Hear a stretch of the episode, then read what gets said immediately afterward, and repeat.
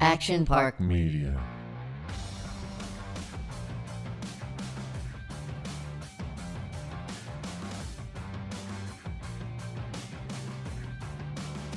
All right, welcome to Ramble On, the official podcast of Ted Foxman's unofficial Ramble On television show. Home video. Um, lots of things happening in my life. I don't know about Ted's, really? What's but- been going on?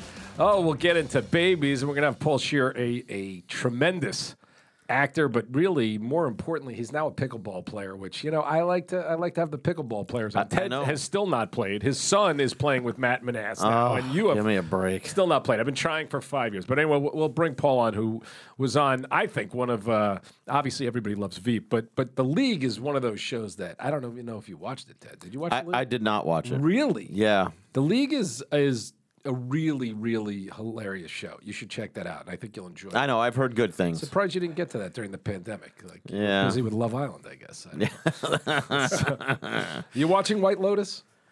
I, I'm not. And the reason is Whoa. I was I was so angry about it. No, no, I, I'm not. It's not like a protest. Uh, but I was very excited for the second season. The first season was obviously great. Um, but then uh, I decided I wanted to wait for at least a few episodes so I could binge it. I didn't Yep. want to. I didn't want to wait week to week. Yeah. And then in the intervening time, I've heard many people say, "Oh, this is not good." Really? So The word is good. I mean, I think. Really? I don't know. Yeah, I heard the word is good. I thought you told me it wasn't good.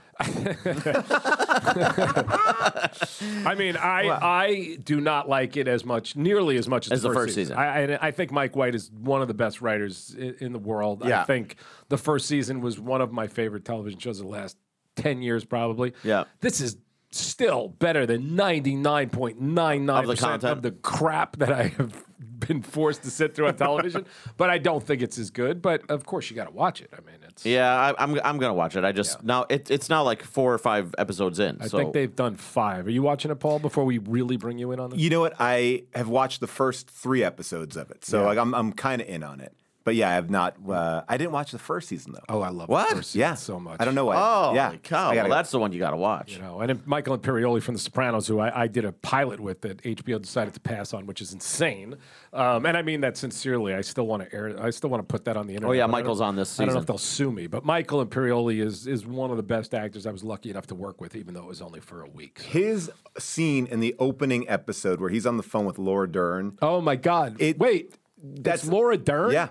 How do you know that? Because Mike White, you know, did that show Enlightened, which was Laura- genius. Yeah, the great first show. season of Enlightened was Yeah. genius. And Laura Dern is his wife. You only you don't ever see her; you just hear her, and it's just Michael reacting to his wife just ripping him to shreds. It's it's an amazing. Show. By the way, it was amazing because uh, I Wait, was, why are they? i- i- the, the season takes place in Europe, right? in Italy, Right. So why uh, why is he apart from his wife? Don't. Well, that's Uh, part of the it show. gets explained? Part the show. All right. Well, I just I'm just wanna curious as to the whole why a huge character like Laura Dern as Well, she actor Well, probably- people can get divorced, and Yeah, they have of course. different, you know. It's interesting that you now tell me it was is now the voice of Well, the it's interesting wife. that you say it was Laura Dern on the show. So now I'm guessing she'll show up, but I have no idea. But obviously, she's friends with Mike White and, and did a favor. But it's interesting that you said that because, I, again, this show is so much better than almost anything on TV. But I, I'm not loving it like I love the first season. But that scene, I was watching like 20 minutes. I'm like, oh, okay, okay. And that scene, which is so hard to get emotion out of a person on a phone call,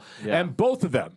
I, you know what? I had no idea it was Laura Dern. I think he cast Laura Dern because he knew that you needed someone to really carry it because she is driving it and you don't see her at all. It's just her voice. It's By the way, that's good. Paul Scheer. So I'm we're here. Gonna, we're going to get to him very shortly. Have you guys watched Tulsa King? No, but I have to. I am. I I like it. It's it's interesting. I mean, it's it's very much what I think you want it to be, but it's you know Stallone running around, you know Oklahoma, just not knowing what apps are, not knowing what Uber is, but then also beating the shit out of everybody. I didn't even know it aired yet because my, my buddy uh, Dominic Lombardozzi, who played Dom on Entourage, Yeah. is in it, and he's always phenomenal. So I will, I'll It's start fun. that. I don't know. I'm behind everything, and I got to see Tar. There's so much to do, but I don't know. I got stuff that's. Oh happening yeah, at Tar. I've too. heard good things about that as well. Yeah, Tar's supposed to be awesome. Todd Field, I went to AFI with. So, Oh, did you? I had a baby. I don't know if you can bring that up Oh, or yeah. congratulations Hey, or anything. that? First thing I said to you when I came in bu- was a were you busy congratulations. This last week? Yeah, Paul, thank anything you. happening? Yeah, very kind.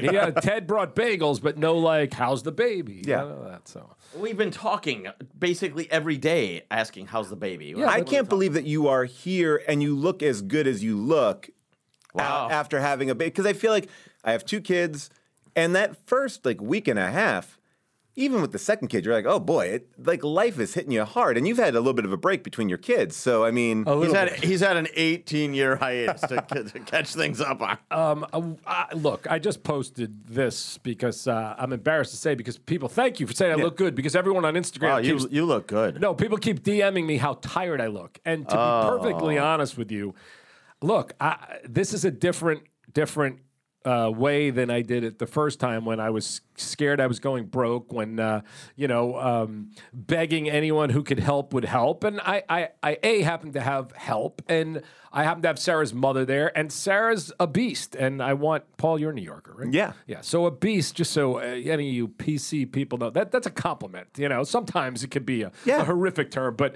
but my my fiance is just a, a killer, and um, even though I'm currently unemployed, she thinks it's important for me to get my sleep so I can hopefully make some money and uh, and get this. you know the next 30 years going. So What a honestly, supportive partner she is. I, you know, I have my Oura ring, which which clocks my scores, and honestly, the last four days I've gotten the best scores I've had in years.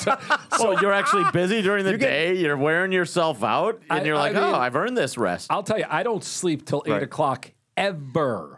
Like six No, no, no. You're you're 5 a.m. I, and I'm getting text messages from him like, "What's going on?" I'm like, "What? What do you mean? I'm sleeping." So the last two days, I wake up at 8 a.m. I feel like a freaking zombie. I have no reason to, by the way. And you know, I used to have my mother when when I, when I started in this business. You know, I have. Uh, I have. I don't know if it's still okay to have a Jewish mother in the current climate that's going on in the fucking world. But the anyway, only one you could my- get. You know. But anyway, my, my my mother used to call me up when I was in L.A. at, at 22. What's going on? And I'd be like, I don't know, just tired. And she'd be like.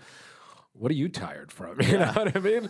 And and that's the feeling. But as as we know, I think Paul, maybe you can attest to this, or maybe you're one of those fucking people who who functions more properly than I do. But when you're in any type of creative modes, and and right now I'm uh, just so you know, Ted, I'll tell you, I wrote the third episode um, of the Ramble On non-existent television show. But mean- but um, I my brain is going and Yeah. going and going, and since this baby is born, even though it's not like 21 years ago when I legitimately did not know how I would I would be able to provide for these children. I am now in the same mode. I'm, it's not like I don't know how I'm going to provide for them now, but I kind of like I keep waking up in this in this future of like 15 years from now where all my money's gone and like everybody's looking at me and going like How'd you How'd you blow that? yeah, like I'm on the streets and they're like, I think that homeless guy created Entourage. You know what I mean? And and, and, it, and it, it's it's you know it's it's a thought that The that guy rang you up at Home Depot as you were leaving. yeah no it, it really it Well, look, I've had that nightmare now because uh, who was the guest who came on a little while ago? He said that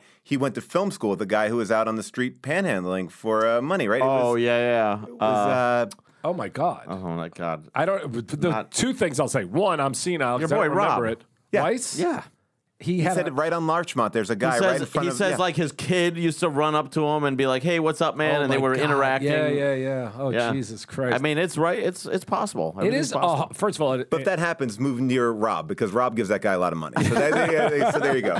Weiss, do you hear that? You may have to support me and my child. But those oh, things. hey, Doug. But I mean, get that's yourself since- a cup of coffee. But I mean that sincerely, and it is. And, and Paul, you have a, a wife who's also in the business.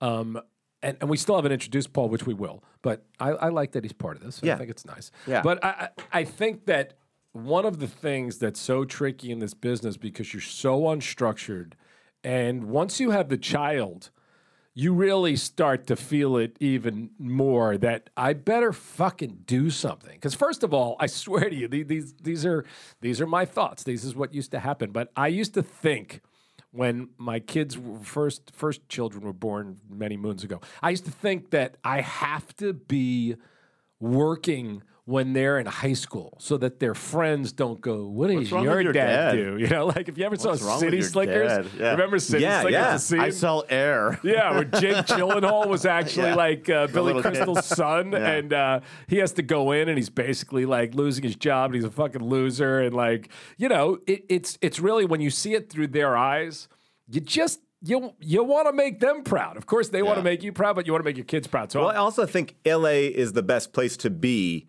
to not have a job because everyone seems to be wor- working on something at all times. I think kids are more used to it. Like back where I grew up in Long Island, like Oh, yeah, if like, your you dad were didn't work? yeah, it would be a thing. You know, I had a friend whose dad was he always was telling us he was legally blind, and I found out that he was just in the mafia. That's why he didn't work. Uh, so that was uh, he's like, yeah, my dad doesn't work. He's legally blind. I was like, well, he seems to be fine. He drives a car. He's like, yeah, but that's why he doesn't have a job. where Yeah. where did you grow up again? I grew up in Paul a, who we haven't introduced. No, I, I grew up in a couple different spots. Uh, Central Islip, Huntington. I worked in Syosset. Like I kind of moved around a lot. a bit, So yeah. I, I mean, I grew up with with tons of mobsters. We've talked about Rob Weiss's film Amongst Friends, but Yeah. that was basically what I grew up. Goodfellas as well. I mean, my next door neighbor, my first girlfriend's father. I mean, they they were they were both killed by Sammy the Bull, and uh, they're they're both gone. But Have you uh, guys seen Crimes and uh, was it uh, Crime and Penalties? That uh, untold documentary about No. the Yeah, yeah. Oh. the- you're talking about the hockey team? yeah the hockey team. Oh, you're talking about the, yeah, the yeah. Thrashers? Yeah, yeah. Oh, the yeah, minor yeah. league. Yeah. minor league hockey I loved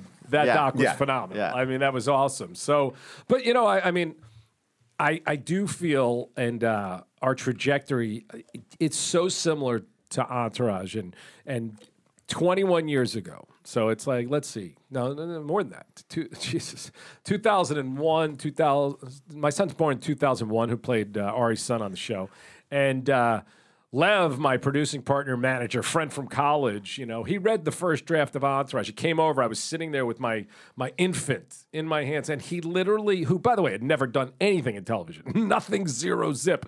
He took the script, he crumpled it up, and he threw it at me.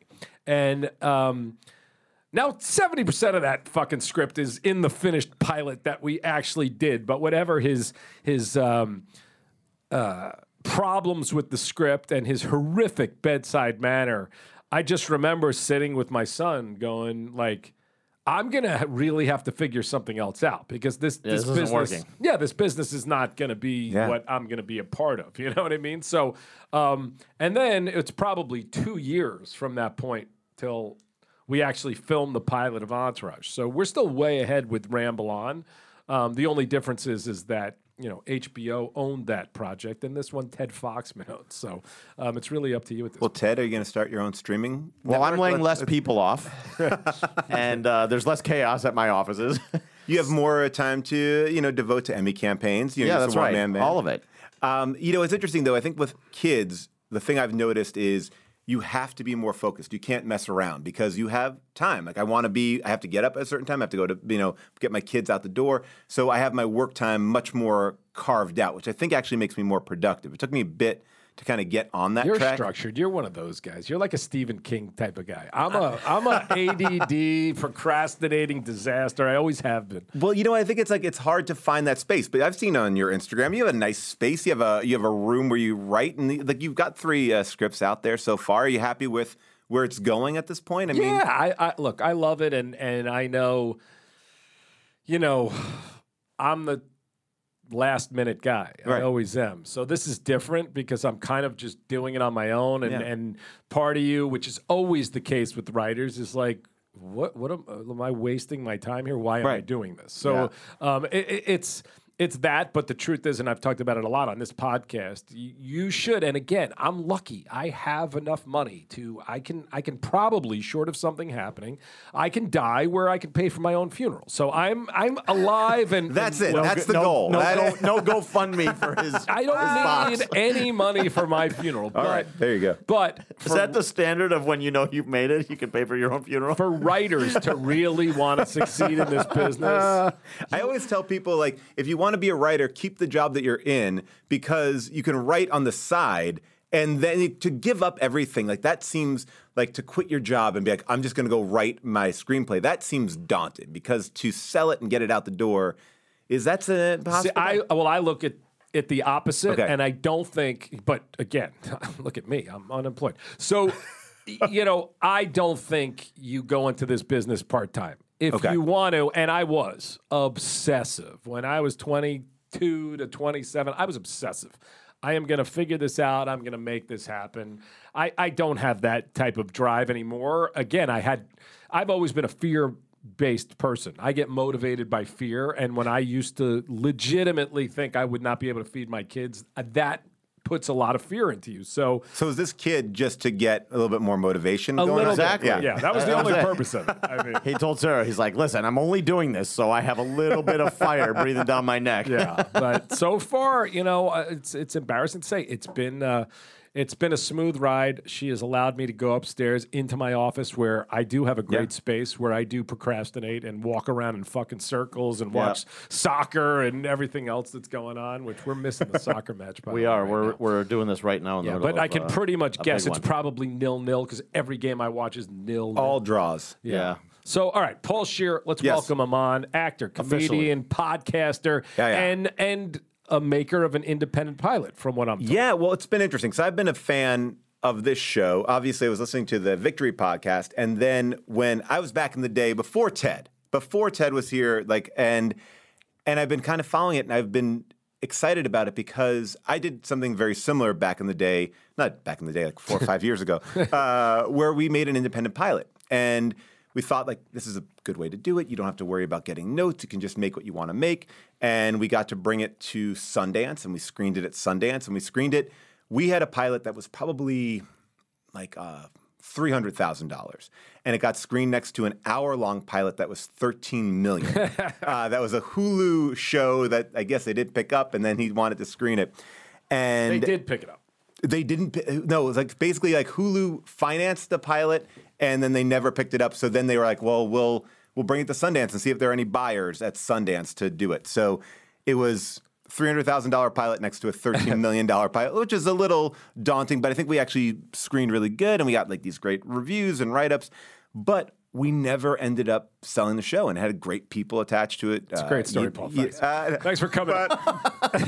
but but it's but it's been interesting because I think it's part of what the problem is in this world is that the TV executives that we that you deal with they want to get their fingerprints Oh, on yeah. stuff and that's and that and so what you're saying to them is I'm going to go outside the system. I have a friend uh, Michael Showalter when he helped produce Search Party and they did it the same way. They independently produced it, then they brought it, and then they were able to go make that show for three or four seasons, whatever they did there. And like, and it's a constant battle though because you have to you have to basically make somebody go, we're going to give you $14 million right up. Like they're just, they I don't wish. get the deal. Yeah. Or like, I mean, just to, to buy the whole season. Because Yeah. they have to go right into production. There's no like, oh, we're going to, we're going to do this. We're going to test it. We're going to screen it. It's like, Yeah. and I think that part of this process, it's weird that people need to fall in love with it at the network level on some level. You know, it's like, well, I brought it to you. Here's a, here's a log line. Here's a script.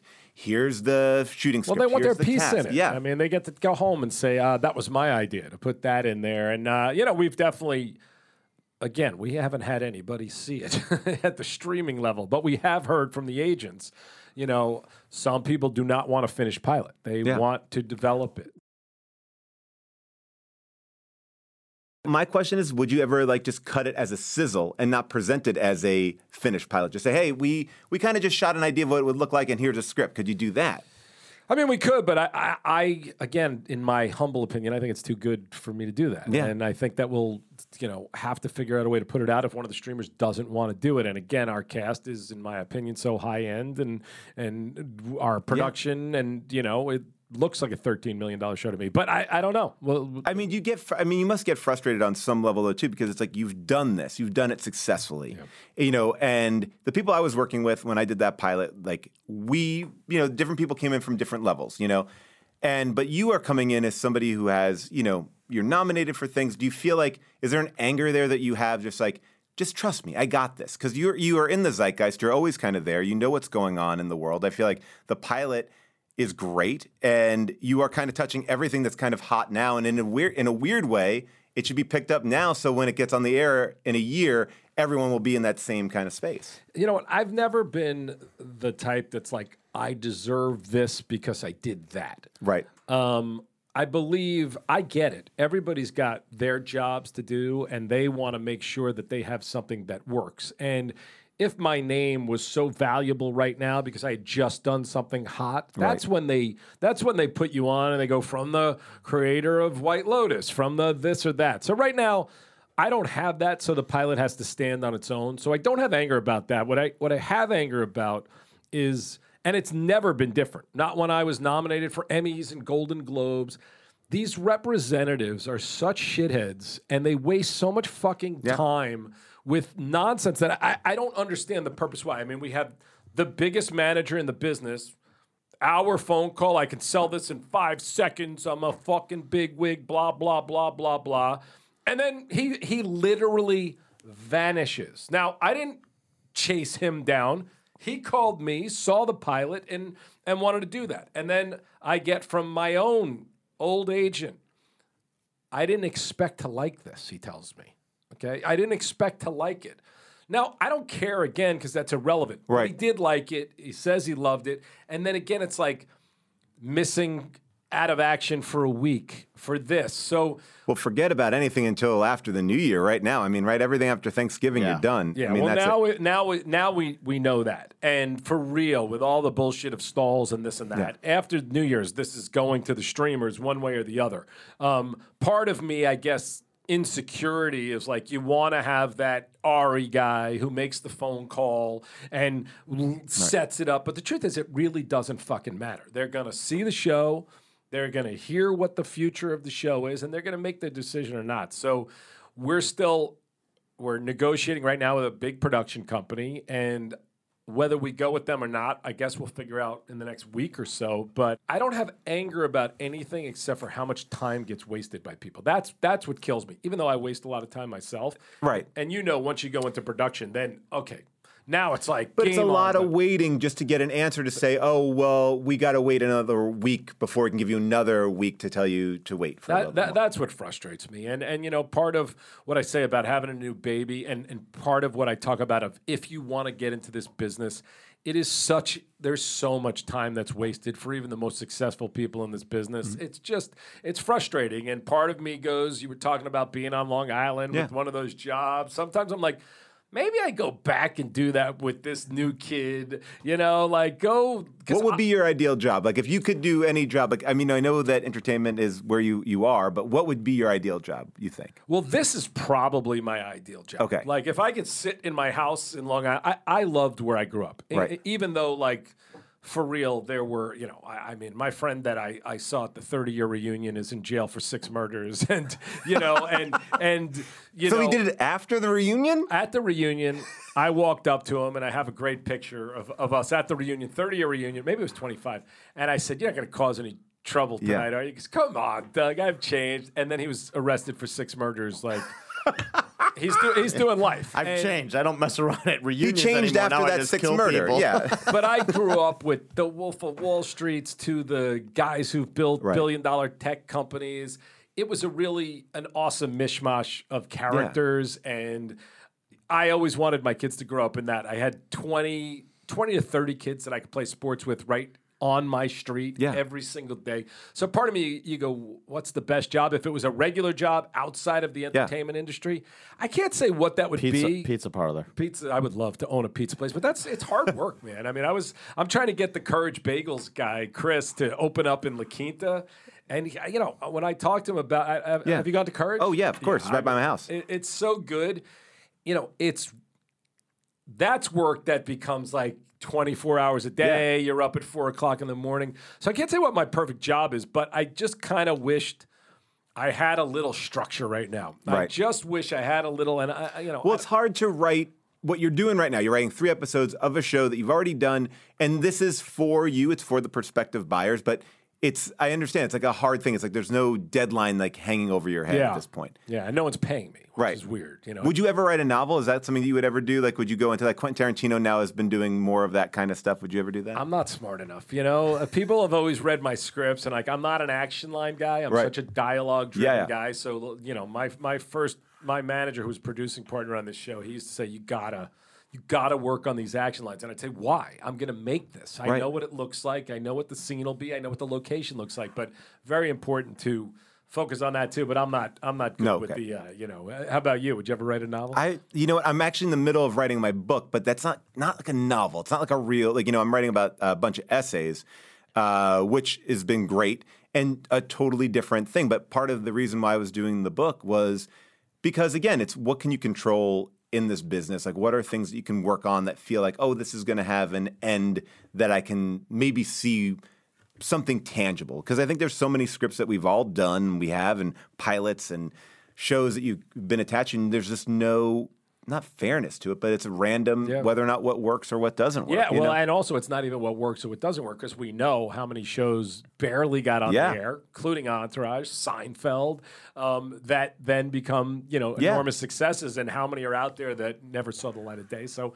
uh, now, Paul, you were you're at like the forefront of podcasting. I mean, you started a podcast Yeah. twelve years ago. 12 years ago when people were like, well, what's a podcast? And, you know, we were like, well, just come on. It's like the radio. Well, how can I get on my phone? Yeah. So we started doing this show called How Did This Get Made with uh, Jason Mantzoukas and my wife, uh, June Diane Raphael. And we didn't have any, we didn't know. It just seemed fun. Like I, I grew up listening to Howard Stern, loving like listening to that kind of community. And I was like, oh, I just want to do that. That'd be so much fun. So that's how it kind of started. And now, 12 years later, we've just So been able to do it. Really, how were you getting it out twelve years ago? It was there were there was a podcast app on Apple that no one you had No to one knew. download it separately. It was not part of the package of you know the apps, and you know you could listen to it online. You know it was there were ways. It was like Marc Maron was doing it. Uh, a handful of people were doing it, but it wasn't a big deal. Chris Hardwick at that point. Uh, and then and then it just started to explode. But we weren't making any money. The thought commercials, anything, all that sort of stuff didn't seem like it was a real thing. It was like, oh, we had a beautiful studio. We could go in there and just record. and Well, just that's the thing. You just love doing it. Yeah. And I think that's when you find that stuff in this business, like, you know, how much Ted loved the production and, and myself Yeah. as well. Because I, I, I love production. I'm not a big Yeah. fan of the writing process, unfortunately, Yeah. even though that's the key to my, my life. Um, but this is just, it's fun. Like, Well, but this is interesting because I've heard you talk about this because like it is like when you're on the sets, it's so much fun. You're actually doing you're doing something. You're there, but now you don't want to direct something that's not your own words. So, you- but you, so it's you have to have the really the right sandwich to kind of sit down there. It's I like have got so many obstacles to that my brain creates to cause me problems rather than you know I just it's not even that I don't want to direct things that aren't my own words like I'm some control freak. I just I'm not that kind of director, you know. Okay. I just I see what I write and I don't necessarily see what someone else writes and I don't want to try to interpret and I am, you know, how are you running a room? Like when you're on Entourage, like did you did it all the go worst. through? Yeah, I'm the worst. The worst. I mean, I'm, I'm the worst room runner in the history of the world, and I do believe Ted will will attest to this, and so will everyone else in my production. I'm such a fantastic showrunner on all other levels, but a room runner, I'm, Yeah. I'm a nightmare because I don't know how to. I don't know how to get out what I want from other people, and Right. I've had some incredibly talented people that have been in the room with me that I'm sure felt that I was I was not great and it's not that i'm not collaborative but i just i sometimes it's easier for me to just sit down and write it than try Yeah. to either explain it or fix somebody else's script and i don't even mean fix to make it work for myself Yeah, you need it to be what you see in your head. So I mean, in a weird way, like writing these three scripts and maybe a fourth or whatever, you are in this zone where you are able to, it's like to really have that full control. Then in a weird way, It- like it is a control thing, probably, but it's not on the set. I'm so, Right. col- and, and by the way, it's not on the script too. Ted, Ted knows. As soon as I'm done with the script, I love anyone who's got input, anyone who's got ideas. I'm good with. But that beginning process of sitting in the room, breaking stories for whatever reason. My brain doesn't work well with that. I'm better at just sitting down and typing. And Right. You know, as a writer, sometimes just magic happens. Yeah. And you know, and I always say to writers, just fucking write. And I and I know they go, what? Like I do not believe in writer's block. I believe Right. in laziness and I believe in distractions. But once you sit down and start typing, for me, something comes out. And and usually a lot of the scripts for Entourage, I would type 15 pages and I would come in and I would hand it out to everybody. Right. And sometimes I'd go, you finish it, you come up with that, or you change whatever you want. Um, but that was the easiest way it was for me to work, which is not a good room system. And that's why even for this show, I'm not going to have a big room. I mean, Right. I have no interest in that whatsoever. So I'll either write most of them or have a couple of couple of people. So- Yeah, and you could kind of just like them have them like kind of add to what you were doing. Like, Yeah. because I feel like the thing that's so interesting about the pilot, so funny. The uh, like, but you really, the dialogue is it just it feels so natural, and I feel like that's the real like what you're able to do is capture that. So like on set, how like when you're directing that. Because I, I think on the like the the BTS of it, like like they're saying like, oh, I want you to do it like this. You're telling Charlie to do it like this, but it's like you see or you hear a certain version of Charlie that he may not be able to to Yeah. see himself. Yeah. And how is that like directing someone as themselves? I mean, You know what? I mean, it was great with Charlie because you, you know, obviously with Dillon and Connolly, I have a shorthand Yeah. of, of eight years, and, and even those guys, they they got to the place at times where they're like, just give me the fucking line reading, because Yeah. actors often despise that, and Charlie. I was very careful because I mean, look, the guy's one of the great Yeah. comic actors of all time. But sometimes I would say, look, I just hear me out in this rhythm. yeah. If you don't like it, great. But it, it worked very well for us. And Charlie, you know, from day one of the script, sat with the script. I mean, I, our first week, Ted, me, Kevin, and Charlie sat down, and, and anything that he didn't feel felt smooth in his voice, we changed it. So it's very collaborative in that sense. But like you say, I do hear every sentence the way I think it should be said. But there's always room for interpretations, you know. So. And how's this relationship working out between the two of you? Because Terrible. Te- Ted, I mean, like obviously you guys are I'm podcast hosts. exhausted. but I mean, like getting into this is like this is like because in a weird way, like Ted is. Have you ever worked with somebody this closely? uh, Obviously, not just on the money front, but like creative front. Because like you're sending Ted stuff later. Like, have you read all these other scripts so far? Uh, I just found out eight minutes ago that he had done this last one. Well, you read the first two. The first two I did. Yeah. I mean, um, I often have a group of people that I send scripts to, Right. and I listen to them carefully. Rob Weiss being one of them.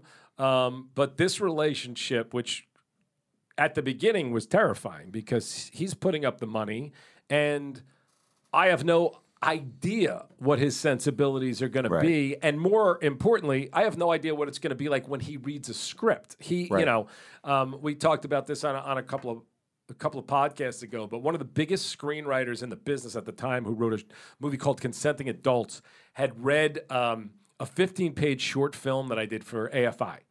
And he wrote like a 20 page letter about how horrible this thing was. Now I was 22 years old. Right. And my producer was friends was longer than the guy. script. It was much longer than the script. and he wrote this entire thing talking about how awful this was and blah, blah, blah, blah, blah. And I, I, I didn't have the confidence to go, Oh, fuck shut up. you. Yeah. I was just like, holy shit, maybe he's right. This guy's a real writer, Yeah. whatever. But anyway, we made the film, which was a short film I did at AFI. Uh, David Schwimmer was in it and some other people. And he saw it after and wrote an apology that he just read the tone all didn't get wrong. it. Right. It's, it's not that he didn't get it. He just had it's his hard. own. It's hard to get tone sometimes, or to to see because you can go in there and start reading somebody else's script in a different way, and it will set off all the jokes. Like I, there's a, a great script that I read that if you don't read it knowing it's a like a comedy, it's like but it's driving hard into this one direction. It just seems like well, this is totally off.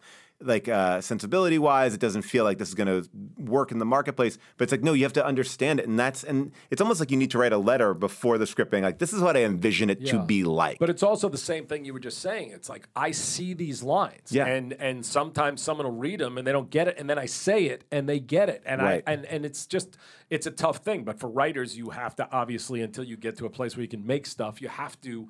Uh, get it on the page, but this relationship, I was terrified. What the fuck is this going to be like? He's putting up the money. I, I, how much do I have to listen to, and this and that. But we, fortunately seem to be on the same page. I think he realized early on that I'm not precious about a single word. Yeah. Um, and he's got, you know, he's got his his his own creative contributions in that script, you know, as does most of the people who worked on it.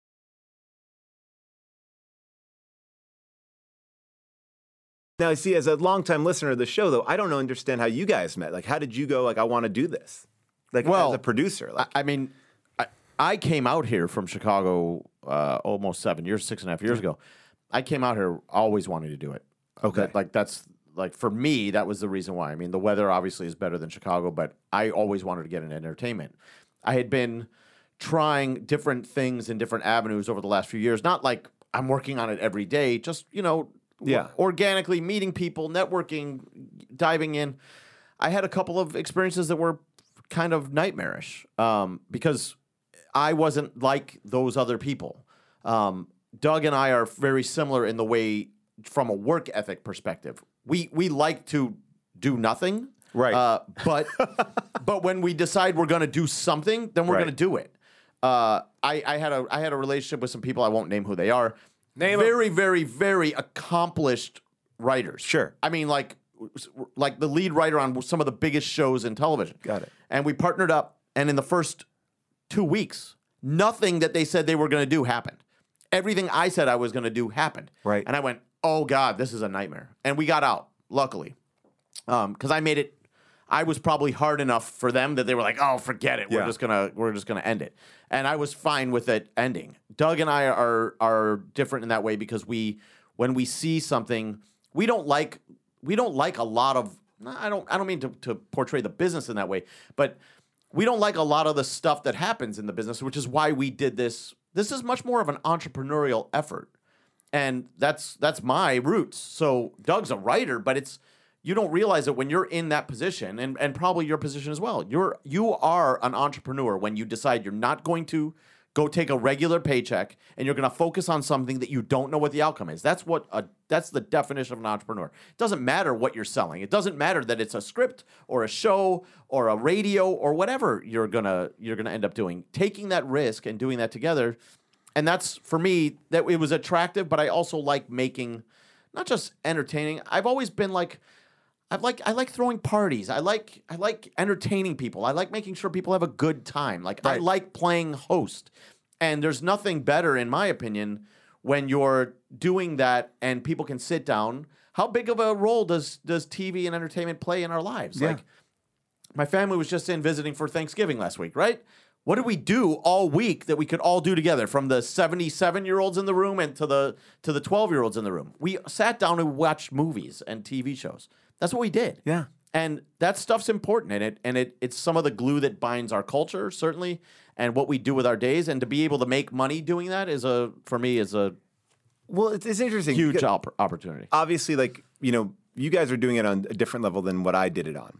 But I've been doing this kind of stuff in the past. I created a handful of shows, and I had this deal at one point when Kevin Reilly was over at Fox. We made these like sizzles. We basically made people would write scripts, and we'd shoot like a sizzle reel of it. But we tried to shoot the whole episode if we could, and try to sell these shows to show people like what we envision. Because I think part of this thing is when you're a writer, director, producer, you want to show somebody what your vision is because you want to avoid these issues that you talked about with not getting the tone, not getting the thing right. And I think that even if the things that didn't go, none of them were a loss as far as the experience because the experience is amazing. You get to work with great people, things lead to other things and different projects.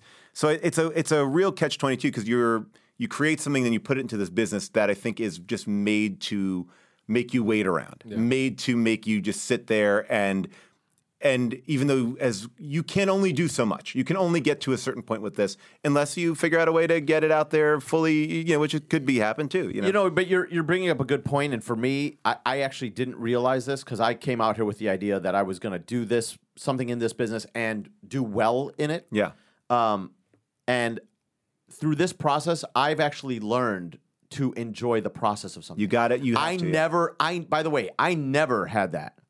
My whole entire life, I've never in 48 years, I've never had a. I'm really loving this. I, I was always waiting for the outcome. Yeah, it's it's sometimes the doing. I mean, so now, Doug, you've been in this for a long time, like with like the Michael Imperioli thing. Like, did you enjoy that, or you look back at that and like, fuck? Like, is it like where do you do you carry that? Like, yeah, Oh, it was great. I, that that I have a lot of anger about. You know, Mm-hmm. because HBO, you know, Chris Albrecht was the guy that really championed Entourage, Yeah. and and the people that came in after him, I don't think they cared about Entourage or liked it, but. Um, that show is better than most of the half hours that followed it on HBO, and the Right. shit that they put on after that was, of course, it was aggravating. And to not give me that chance there with Michael Imperioli, Eddie Burns, uh, Michael Rapaport, but it was it's an excellent pilot and still holds up seven years later. So that I have some anger about, it. and that kind of put me in a in a mindset of the business. Like God, I just you know, I don't care because the grind of working with people that I don't respect their thoughts or their opinions was was tough. Yeah. You know, and um, that's why this process and why I can do the process when and I've, I've been lucky enough in the limited things that I've done. The first independent film I did, which was less than a hundred thousand dollar budget, I had essentially creative freedom, provided I worked within the confines of what the story Right. was that was given to me and the budget that we had. The same with a movie I did called Kissing a Fool, um, which people have heard about on this podcast before. But I was lucky enough that the producers, you know, uh, Andrew Foreman, Todd Mendillo, they they pretty much gave me creative freedom as long as I used the storyline and and kept within Right. budget. And Entourage, after it got going, I almost had complete creative freedom. So all of the times that I've got into where I had some shithead at CBS when I sold the show tell me uh, who gives a fuck about any of these characters, which I think is is the same. I know if I would have shot Right. it, you would have given a shit about these characters. But part of me was, and it wasn't a rebellious thing. It was just like I don't enjoy this enough to keep fighting the fight. So with this process, which again, it sucks that now we're we're heading towards pretty much exactly a year since I started writing it, which we were moving so fast. It was amazing. I sat down and I wrote.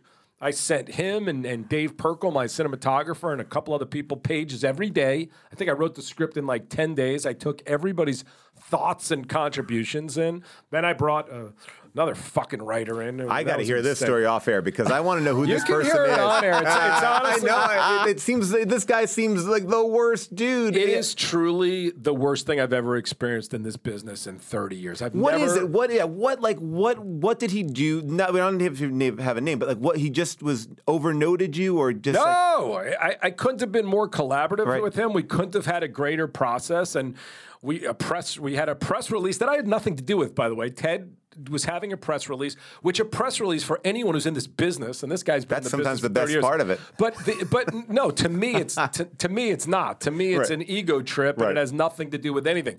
The press release had one purpose: to maybe get someone to buy this project. Sure. that's it. So At least to inform the industry that it was happening. Well, that my whole thing, and uh, sorry about the press release, is like sometimes you work on so many things and no one gets to see it. So the only thing they get to see is a deadline pull, and they go like, and then all, then then then that's what you can say like, oh, what do you have? Well, I had that deadline uh, announcement. Oh, I about mean, I still have people ask me questions about deadline announcements from 15 years ago, and I try to tell everybody they're meaningless. but what happened with this one is um, it's so it's so sick. His name was only listed twice in the press. Wait, release, that's the issue that you got upset about the press He release. He sends me a nasty message. By the way, it's it's it's night. I go to sleep at like nine even before the baby came. I mean, get that We were aura. we were in the middle of shooting, by the way. By the way, I'm in the middle of, We had- of we had rewriting Sunday a off. scene, and I'm just like uh, the last thing I wanted to. I've I've had so many conversations with him about the press release where le- he can tell you. I said I don't give a fuck about the press release. Make sure everybody's Sure. happy. Put my name in it, which specifically as little as possible, because when the Entourage movie came out. They said written by, produced by, directed by, created by a show. I said, I look like a fucking idiot. I don't want my name listed 400 times on Right. this movie.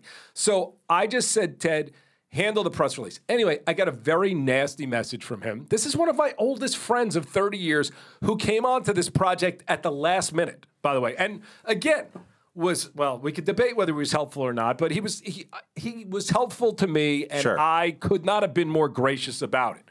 And um, then um, he sends this nasty message, and I was like, I told Ted, I go, I, I don't have time to deal with this shit. You know, like this is Yeah. ridiculous about a press release. So Ted wrote a response back, which was probably immature and was a mistake. And I just sent it back verbatim, and I didn't look at it. I get back from him, I quit, basically. Whoa, just because he was listed twice in a deadline press release. Yes. By the way, he's the only person listed twice besides me. You know, and and I've worked and and Right. you know this these are people I've assembled a crew of friends and Yeah, yeah, family yeah. of thirty. And again, that's like that's what you don't care about. Like that, I agree with you. Like, tw- I mean, that's so uh, all over a press release. all over a press release. But anyway, I still thought like, okay, this is so ridiculous. Like, okay, we'll deal with it. So I said, Ted, do me a favor, call him up and and and make this right. He did not return Ted's phone calls.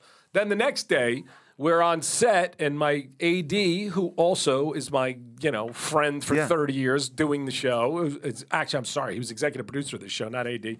Um, he gets a message from him, and I said, "Tell him to come down to set. He will be welcome with open arms." Which I still honestly believed, like he'd come back, we'd have a stupid conversation, and move on from Yeah. this. But he not only did he not, then he's got his girlfriend, you know, throwing me off of projects that I brought to her. Whoa. So it was it was extremely. I can say this with all sincerity. There is no person in this business that I've ever despised the way I despise him over this situation. And there's not a single thing that I did because, by the way, I didn't do anything. He quit, and nothing changed after that. Nothing changed before that. Nothing happened. Then I started getting letters from his lawyer, which is again, I want to say this to all people out there: when you are an entrepreneur, wait till somebody has some fucking money before you start calling for Yeah. lawyers because. Um, we are in this grind for a year now. Every day it's still a grind. And, you know, one of the things I used to tell some people on Entourage who contributed greatly, they would say, Oh, how come this and that? And I would say, Day one is not day two. Day one in this business or any entrepreneurial business is where it all happens. And everyone who comes in, whether it's, um, uh, what Michael Patrick King, who took over for Darren Star. Darren Star is the one who sat down, found that book, and made this happen. Now, Michael Patrick King ran it for into a hugely successful thing, but there is no existence without that. Like Steve Jobs, there is no Apple without him sitting in his garage and doing it. So I think for everybody, the reason the creator credit, which is always a, a word that I feel like it's an uncomfortable word Yeah. because so many people are so involved, especially but- in TV because it's such a collaborative medium across the board. Right. But at the same time, while I feel proud to say Entourage is my stamp, it's because I sat in a room by myself mm-hmm. when no one gave a flying fuck that I was doing that and while everyone else was doing other things. And and those are the moments that you have to do to get to the finish line. And that's why Well, this is so funny. Like I, you are like I am working on this show right now, and it's a it's an adaptation of an Israeli show, and the show you couldn't just make it here, right? And so one of the deal points in it was, well, you won't ever be listed as the creator of the show. It will be the other person. I'm like, oh, that's interesting though because it's not i'm not going verbatim i'm kind of creating a whole new character it's interesting how people get very protective of that credit or what they want or how they want to be put in and i just kind of like stepped away I, i'm still doing it but i was like okay i'm not going to worry about that mm-hmm. right now but it is interesting like there's a lot of jockeying for like maybe success too like i mean when you're doing something like this on this level like contracts and and, like, and then it gets awkward because you have to have probably a contract on some level with this guy to be like No, I didn't. I, Oh, I re- went. I went on complete trust, which I was a moron. And I also, by the way, which you tell me who would do this before he ever typed a single letter. Mm-hmm. I said I'll split the screenplay credit with you. We already had a go show with a finished Whoa. fucking pilot that was based on my life, and and on my life. The reason I did that is because I thought it would be valuable to him at some point, and it wasn't going to affect my life. I wasn't giving up the created by credit, but I thought it it'll help him and I don't care because I'm not that precious. And the truth is, if Ted, who contributed as much to the script as he did, or Ch- more, in fact, because we changed the entire fucking thing, or Charlie wanted a writing credit because they wanted to be writers, I would get it. But I, and as I said to him, I go, there's nothing for you to get out of a writing credit. It does nothing Right. except for for you to walk around and go, hey, I wrote this, which again, you didn't. You wrote it when you sat down with a blank Right. piece of paper and there was no idea and there were no characters and you created a world and you created something. But I I did and I can I can really there's always two sides to a story. There's not here. There's ungrateful, absolute um, elitist attitudes and and one of the things that bothers me about this town and while I appreciate that I was paid very well as a writer and director. I have crew members who bust their ass and have worked harder. We brought, you know, one of my my my key grip from Entourage on Victory the other day. These people work fucking 16 hour days lifting stuff and doing this. They get no credit whatsoever. Nobody's giving them, you know, a strike to help them get Yeah. what they need and stuff. So I was offended on it on so many levels, especially since this project was meant to be this incredibly joyous experience, bringing back a host of people that had worked together before and doing it in an incredible way. And the truth is, he's the only person that that absolutely took it and tried to use it for his own purposes as opposed to the team goal. And now that we're sitting here a year later, which I, I still I would be so shocked if we don't get this out there somewhere. But still, the fact that eight months ago I was getting letters from a lawyer and I'm going, what? What kind of lunacy is this? Yeah. You know, and it is the pathetic nature of this business, and it is the self-entitled attitude of so many people in this business who've never really figured out how to go grind out something from the get-go and bring everyone in. And again, appreciating the money, which is why I say when I sell something to a studio entourage, as much as I hate hearing someone telling me they don't like something I do, it's their money. I get it. And if I want to go make it on my own, then I should write my own checks and go make it. So, anyway. And that's a bummer because now Ted, you're producing his next project, right? Who, the Yeah, other that guy- guy? yeah, yeah. By the way, by I the signed way, into a five picture Yeah, deal. and that's it. By the way, Ted was going to finance another script that, again, I brought this guy on late on an idea Yeah. that was mine and split the script fee dead down the Yeah. middle, even though I had already sold it before he ever even was on it. But I, I just, you know, it's it's a shame because you see it so much in this business, and you see people who just don't appreciate anyone or anything, and it's it's you know it's upsetting. It was a real act. Like I, the, the the description that I gave Doug, I was like, wow, I've never seen somebody self sabotage so badly in the middle Yeah. of of things going well. Like it's But one thing like for, David for, for you Caruso to be style, like, like this is going down. I'm going to take it down. It was like this is going amazing. I'm going to shit the bed. It was it was a very bizarre. a lot of people do that in this world. I feel like you see that every now and then. I was saying like that's David Caruso coming off of NYPD Blue. Like one year on NYPD Blue, he's like, I, I want off this show. I want to be an actor. I want to be a movie Yeah. actor now. And it's like, oh, and it's and that worked out the way it worked out. Instead of staying on a show that's really successful, Yeah. it's like now, obviously, we can't quite compare it because you know it was the number one show on television, and right now we're not even on fucking a computer we're the yet. number one show but you not know, on television. But at all, you know, remember? there it you remember Ted? Ted made hats. You Yeah. know, ramble on hats, which were awesome. Which you know how much a crew Yeah. loves hats Yeah. and t-shirts, and you know, Ted paid for them. No, we're never getting our money back from those those hats and t-shirts. And what what happened? The second the second you pull up in the thing, and he's like, "Where's mine?" Well, uh, he actually followed me out to the parking lot while I just went to go do something in my car, and he was like, "I, I hear there are hats." And I was like, uh, okay, I don't know who told you that, but yes, there are hats. but but anyway, it's it, it it encapsulates the business Yeah. in one story, and Yeah. it is it's disheartening and upsetting um, because thirty year friendship over over nothing, like Yeah. for nothing. It, it would be one thing if I was like, listen, man, you are you are you know you are not working, you are not getting paid, you are not. We, we didn't even have deals. Everybody worked for pretty much free, Yeah, except yeah, for yeah. you know. that's the same thing. I mean, that and that's look. I come up from that business. Like I started out at the UCB Theater, which is the Upright Citizens Brigade, and we like the people I worked with there. We were doing shows, five dollar shows to sold out crowds. We weren't making any money, but these are the people that I perform with on stage, and still to this day, I love all those people. And it's and there was a thing that happened over at that theater where people started getting upset about not getting paid enough.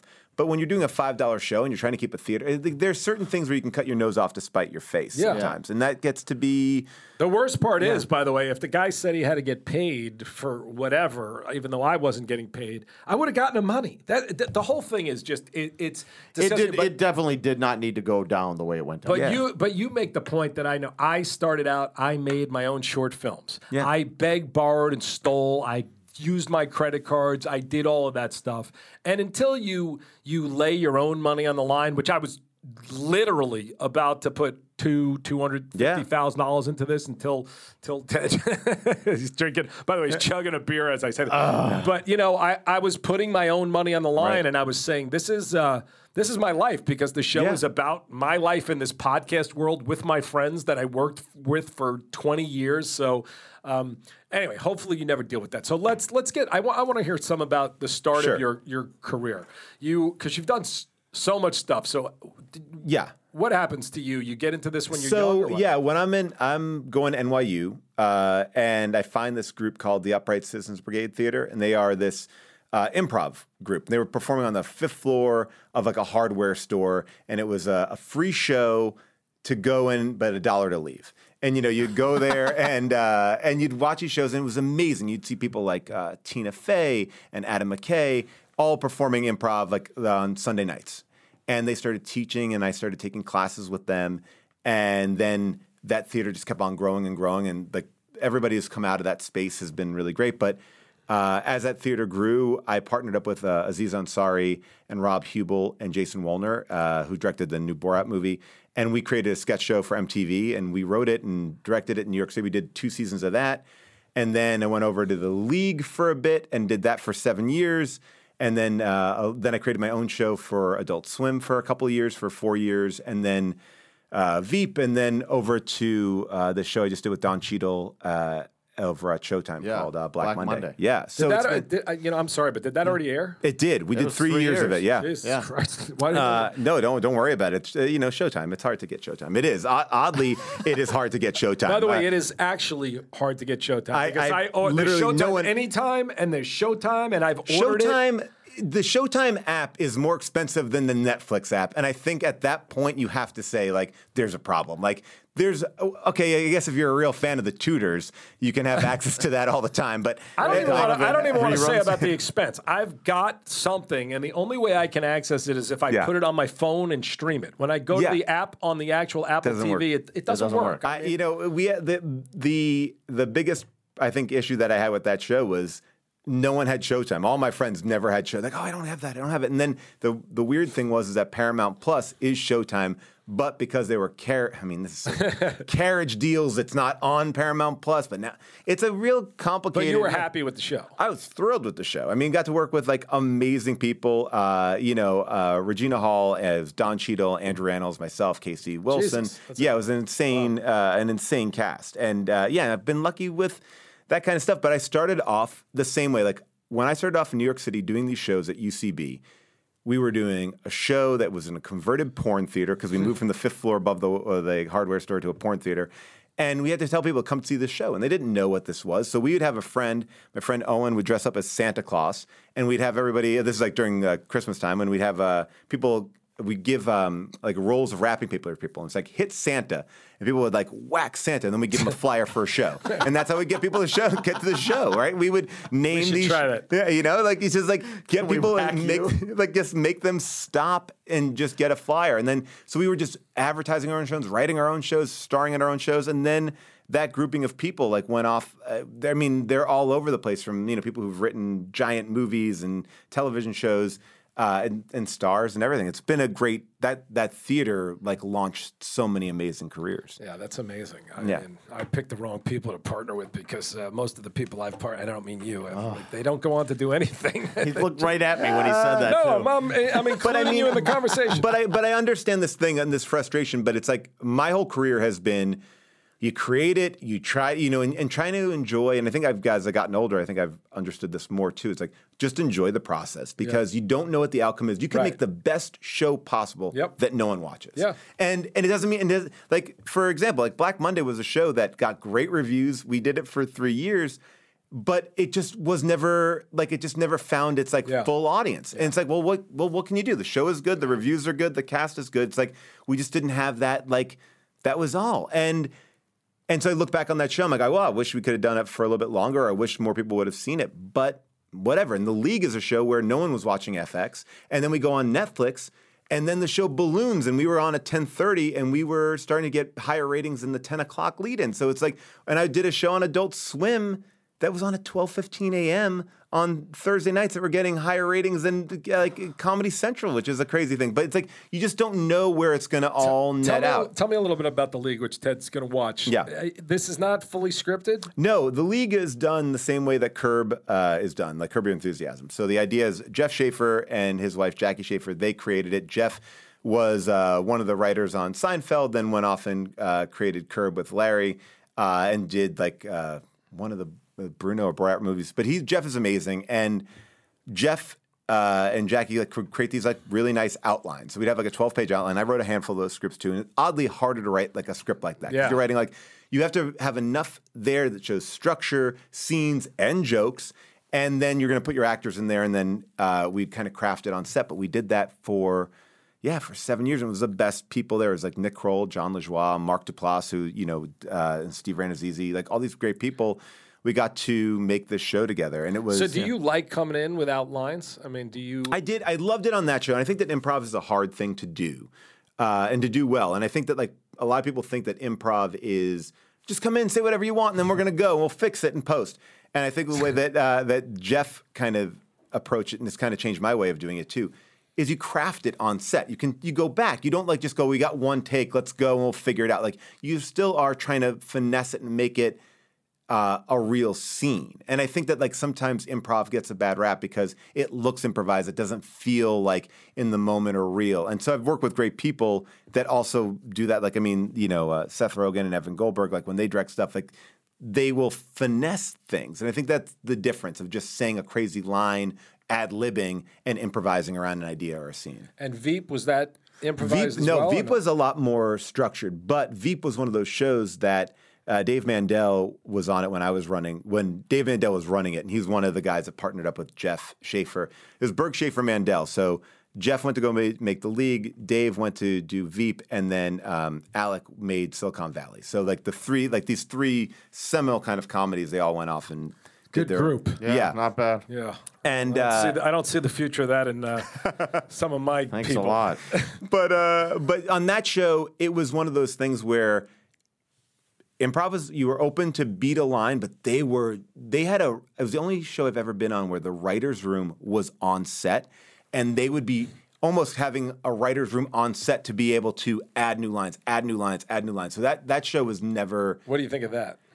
It was fun. I like I like working that way, and we're coming off of the league where it was like, all right, how about this? Try this, try this. It's fun for me because I think it also keeps it really alive. Like you're not stuck. You don't get if something's not working, you don't go, oh well, we'll figure it out later. It's like no, if something's not working, let's let's break it down right now and then redo it. And I think you were talking about that in the bank scene, uh, you know, in the in your pilot, like Yeah. you were saying, like sometimes you know it's not working. It's not going to get better once you leave. So how can you figure out how to make it work here in the moment? And that to me is, I love it. I mean, I love, and I, I still improvise. I improvise over at Largo over here, right by you guys here over at the Coronet, and uh, we do our, you know, it's that's my background. My background is that, so I feel comfortable doing that. Right. You know. And all right, let's let's get to the most important. Yeah. You're, you're playing pickleball. Yes. oh, yes. Yeah. Yeah. Yeah. Like yeah. everyone else, and you actually got CBS prime time. two hours prime time. The pickleball Which is special. nuts. Yeah, it was really nuts. Stephen That was- it Colbert was called hosted. Pickled?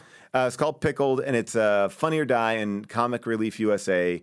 Uh, this their first foray back into the United States comic relief because I grew up with the Billy Crystal, Whoopi Goldberg, uh, Robin Williams shows. This is their first thing back, and Stephen Colbert wanted to do this pickleball special, and we got people like Sugar Ray Leonard and Emma Watson from Harry Potter, and Will Ferrell and Tig Notaro, myself, uh, my wife, to play pickleball on TV. Now, I mean, hopefully they'll do more of them. I think they should. It's interesting though because there's a weird backlash on pickleball right now. There's a Tennis backlash. people are angry. Well, everybody it seems like well, you know, they're they're carving over, you know, like they they're they're taking away homeless encampments. They're doing this. They're doing like they're, everything. It's like it's like Oh, I that's was- the worst. I- like, there was like this this idea of like um, I feel like sometimes the way people talk about like pickleball is like it's like heroin. It's like it's in our parks. We don't want it in our parks. Get it out of there. And it's like the kids can't play. Uh, so it's interesting. Like people don't even know what it is. And I think that that special hopefully is again just maybe a, a prime time. Does Colbert play? Why was he so interested in this? Um, I think he just his wife had gotten him a set, and and that was it. And I think Funny or Die, you know, Funny or Die, uh, Funny or Die actually had a great idea. They were like, we want to do this because it's the only sport where anyone can kind of just jump in. Yeah. Right? Like tennis, baseball, whatever. I mean, I grew up watching like the rock and jock shows and I always loved that. But it's like, but you can't just put like Sugar Ray Leonard on a basketball court with like Emma Watson. Like here you can have, you know, you can have uh, somebody who's in their 60s, it's somebody who's a, like a younger person. Everybody can just kind of come together. And I think that's a great idea. If I was to see it done in the future again, I think it'd be fun to train people for a little bit and then go up and have the matches, like learn the rules of the game. Because I don't think in that Yeah. special there was that much dinking and stuff like yeah, that. Yeah, you had M- Manasse. Matt Manasse Yes, was the best. Did he did he help your game at all? Matt was great because I was the only one who really used Matt. I was like, look, we have this amazing pickleball coach out there. Like, I'm going to, like, everyone else is having cocktails and, and having apps. I'm like, I was only on the court. It was so hot. And, uh, Hey, you but guys it- were out like in in uh, Westlake Village. Yes, yeah, Sherwood. Sherwood, yeah. Yeah. And uh, and so, you know, I just was like working with him, and you know, he's he's amazing and a great guy, but also to train with, like, I didn't even know there was a pickleball coach. I didn't know there were people you could hire, you know, and he is obviously like a GQ or Esquire magazine's like the, the pickleball coach with the stars, you know, and uh, I have to get out to his. You're getting uh, too much airtime, man. yeah, yeah. too much. but I mean, it was great to like because one of the things that's hard for me. I mean, this is very pickleball specific, but is hitting like these shots that come at your chest when you're playing at the net. Like, how do you do that? And it's like, well, like like hit ten balls right at my chest, so I can just like learn that. And it was it gave me some great tips. I I, I tell his tips to everybody that I work with. I, have love to get it. out there. mean- I mean, I, I love it because it is there is a cult like feeling to it. Yeah. Mm-hmm. but everybody joins, you know, and anyone who starts to play just becomes obsessed with it because what you said it does really bring people together. And speaking of those, uh, I don't know if I mentioned on the podcast, but in, in I took an Uber from Miami to uh, Fort Lauderdale. I don't know if we Yes. talked about this, but and I get I get there into like a you know a rundown neighborhood, and Yeah. there's a basketball court there that looks like nobody's fixed it in 25 years, brand new eight pickleball courts, like sparkling lights, State of the art. everything. And I'm going, what is going on here? And so you see whether it's some fucking politician decided Yeah. he wants to play pickleball or Stephen Colbert likes Yeah. pickleball. It's it it is spreading in a weird way. Well, there's a weird thing. It's like a point of access. I think the reason why there's so many basketball courts around is just because all you need is a ball, right? And then anyone can kind of at least attempt to play basketball on some level. And the same way with pickleball. Like if, if there's a racket out there, you can play. But tennis, you can't just like show up to a tennis court and just expect to play. So I do think that that is really fun. what I was saying Yeah. here is they haven't fixed the basketball. Oh, they court. haven't? It looked Oh. like it looked like it was 30 years old, and the pickleball court looked like you know Pristine. Wimbledon. You know, and Yeah. it's it's it is it is strange, and you are seeing people in every community going, "We need these courts Yeah. here." So, but I'm, I'm glad you're playing. We'll have to. No, get- it's fun. we'll have a to get out weekly we have a we have a weekly game in our driveway. We've created one in our driveway and it's amazing when you have a 74-year-old guy who came over to our house last week and kicked our asses. like, you know, and it's like and he's amazing like he he's playing every week on an intense level, but he's a former tennis Maybe player and like maybe uh, Paul can introduce you to that guy. he even didn't move it like he didn't move at all. It was one of those guys you watch. Yeah. It's like it's like that just knew where the ball was at every given point. Well, I- I've been saying I got to find some older people to play with because I play with like the Yeah. young Yeah, you can't do pros, that, yeah. I'm, I'm getting hurt more and more, and people go, "Oh, you're getting hurt. It's pickleball." And you know, one of the best players in the world, is a friend of mine, tore her ACL last week Mm. at the Nationals, and these injuries are happening. But anyway, and yeah, that was this was great. You This is great. Else? I mean, I have one more question for you. Like, so now this is my uh, as you're working on this and you're trying to sell it, and you're you obviously have your scripts written. Does your mind go to another project yet, or are you one of these people that's like, I have to be focused until this is seen to its end? You know what? I've thought about this a lot because I think it's not that I, ha- I have to be focused till I see it to the end. I think that one of the reasons I've done the little amount of work that I've done in, in, in my career, because a lot of people go, why haven't you done 40 television shows? Yeah, The pain of the Right. of the it just doesn't work for me. Now that's not a good thing, by the way. Right. And if you if you can't handle that, I was lucky enough that I had success pretty early on. I, the first short film I ever made sold to Showtime. You, Yeah. I mean, like I was 20 years old and made it on a, on a shoestring budget. So I wa- I was lucky, and Entourage obviously made me some money. But uh, the torture of what I go through when I'm working, you know, and spending every second in the shower, and I really don't want to do that, you know. And I, I know my older kids.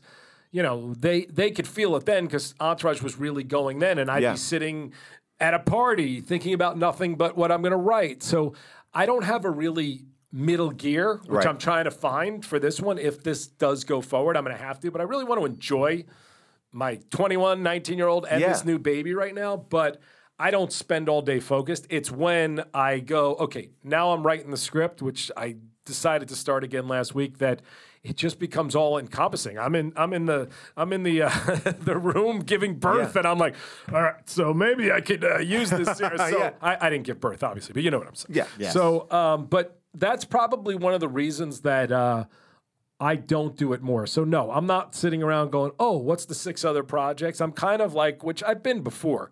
This is it. It's Right. this or bust, and uh, I'll open up a bagel shop with Chris. Yeah, no, I, I feel I'm kind of in Yeah. the same ballpark. I, I, I don't really see myself doing anything else until this makes it. And would you have I wanna done fo- I want to focus on it making it because I believe Yeah. in it so much. And I think that that you have to kind of see it through. Would you have done anything different?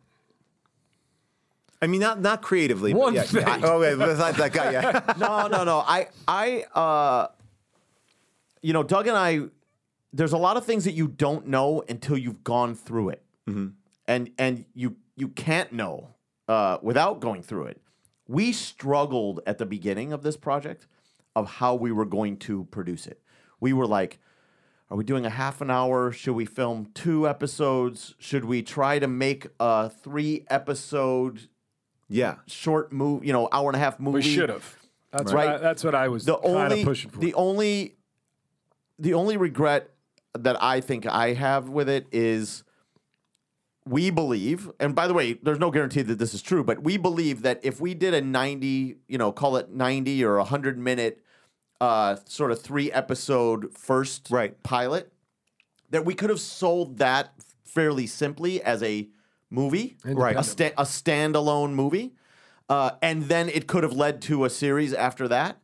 But we got a lot of input from a lot of people that are very smart and capable people and experienced people in this industry. They were like, "Look, nothing's going to happen at 96 minutes that isn't going to happen in the first 26. Hmm. Like you're doing an, a pilot, so making it and spending way more money than Right. you were already spending and doing that, they they didn't look at it and go, "Oh, I see a huge benefit." I think we look at it in hindsight and say, "I think if we would have made that 96 minute, you know, sh- short independent movie, uh, I would not even short, just independent movie, it would have been Yeah, I mean, I, I, I have actually zero doubt. If we did a 90 minute movie and everybody, if the actors and the crew were willing to work for the rates they were working Yeah. for, which would have added another 20 days. So I don't know if they would have. That was Right. one of the things we talked about and whether they would all be available. But um, there's no way we don't sell this as an independent movie quickly. Right, yeah, But I don't know if that leads to a series easier or not because it still leads back to the same thing. That network has to say we want to spend the next four or five years, hopefully, on this thing. So. Yeah. But that's it's, uh, but it's still not a regret. I couldn't be happier with the pilot. And my No. only regret is that we wasted time on some on some people representing it. That's really my only Well, regret. I'll also say too, what's so great about this podcast is you open up a part of the business that I think a lot of people don't get a chance to see, which is I think, you know, people do see the deadline announcements and they don't see like all the kind of bullshit that goes on in between, like the way that you don't get a call back or the way the business shuts down, you know, from July to September and then from uh, you know, November through January. It's like and these moments of waiting, sometimes you see something that's on TV. I remember like uh, Game of Thrones was like in a drawer, like Mad Men was in a drawer, like you know these things like they, and then all of a sudden they come out and they're like, oh well, this is great. This must have been one, two, three. Like it, it doesn't. well, think happen about that. HBO passed on Mad Men from the top writer. They're they're the second in charge of Sopranos. He writes that script, which Oh, I Matt, bel- Matt was on Sopranos? yeah, he was the top Yeah. writer on Sopranos, and I believe oh, wow. I, I believe that Mad Men is the best pilot ever made, along with Sopranos. I think those are the two best drama pilots I've ever seen, in my opinion. Well, you know, it's, it's so to bring it full circle. The we took a few meetings after Sundance, and I think the big problem that we had was there was a show on TV that had failed, and kind of like broadly, fa- like you know, people knew it was a failure. And when I met with HBO, they're like, "We really want to do this show." She's like, "But can you pitch me a billboard that looks different than the billboard of that show that was a giant failure?" Because it really did encapsulate. Yeah. And and Which show, which show was the giant failure? I can't. I don't want to say it, but I'll tell you off air. uh, but I was already uh, but um, but it was. Uh, but that was that was a really interesting thing to come down to that, like, because in her mind, she's great. One of the people over at HBO that I know, she like, it all just came down to that, like, what can I show Yeah. to people so they Yeah. don't think it's this other thing Right. that they already don't like, and uh, and that was and that's what it you know came down. Now whether or not that's a line or maybe it is, but it is that fickle. Yeah. Like, you know, I just we just happen to be behind something Right. that didn't we didn't work even though this is a very different thing. and, and right right moment. You know, Mad Men goes, and then they want nine shows that sort of look like Mad Men. you yeah, know, Breaking but- Bad didn't sell to any network, and AMC wasn't a premier destination for anyone. And now it became like, oh, that's the that you know, it's like it. No one knows, and that's the other part of it too. No one knows. I, I that's I think that's the most sort of telling thing about this industry is that the people who are making the decisions they themselves don't know whether what they're choosing is going to work, whether it's not going to work. The thing that they pass on 40 times already that somebody revives and is like, "Oh, that's the biggest hit on oh, television. Oh yeah, and, and by the way, that manager who you know reached to reached out to you out of the blue, if this show sells and is a hit, they'll be saying, "Oh, I helped them get that whole thing. Oh, of I got that Yeah, set up." of. And then there'll be, of course, a lawsuit announcement and deadline from that other guy who's like, "That was my idea. I wrote Can't- that scene." Can't wait to hear from Short Call Fraternity. So. anyway, that wraps up another episode, and uh, we're getting towards New Year's, but something's coming. Try and get some sleep. He's doing great. The Oura ring is look at it. My Oura ring is It's crushing. really making it happen. Thanks.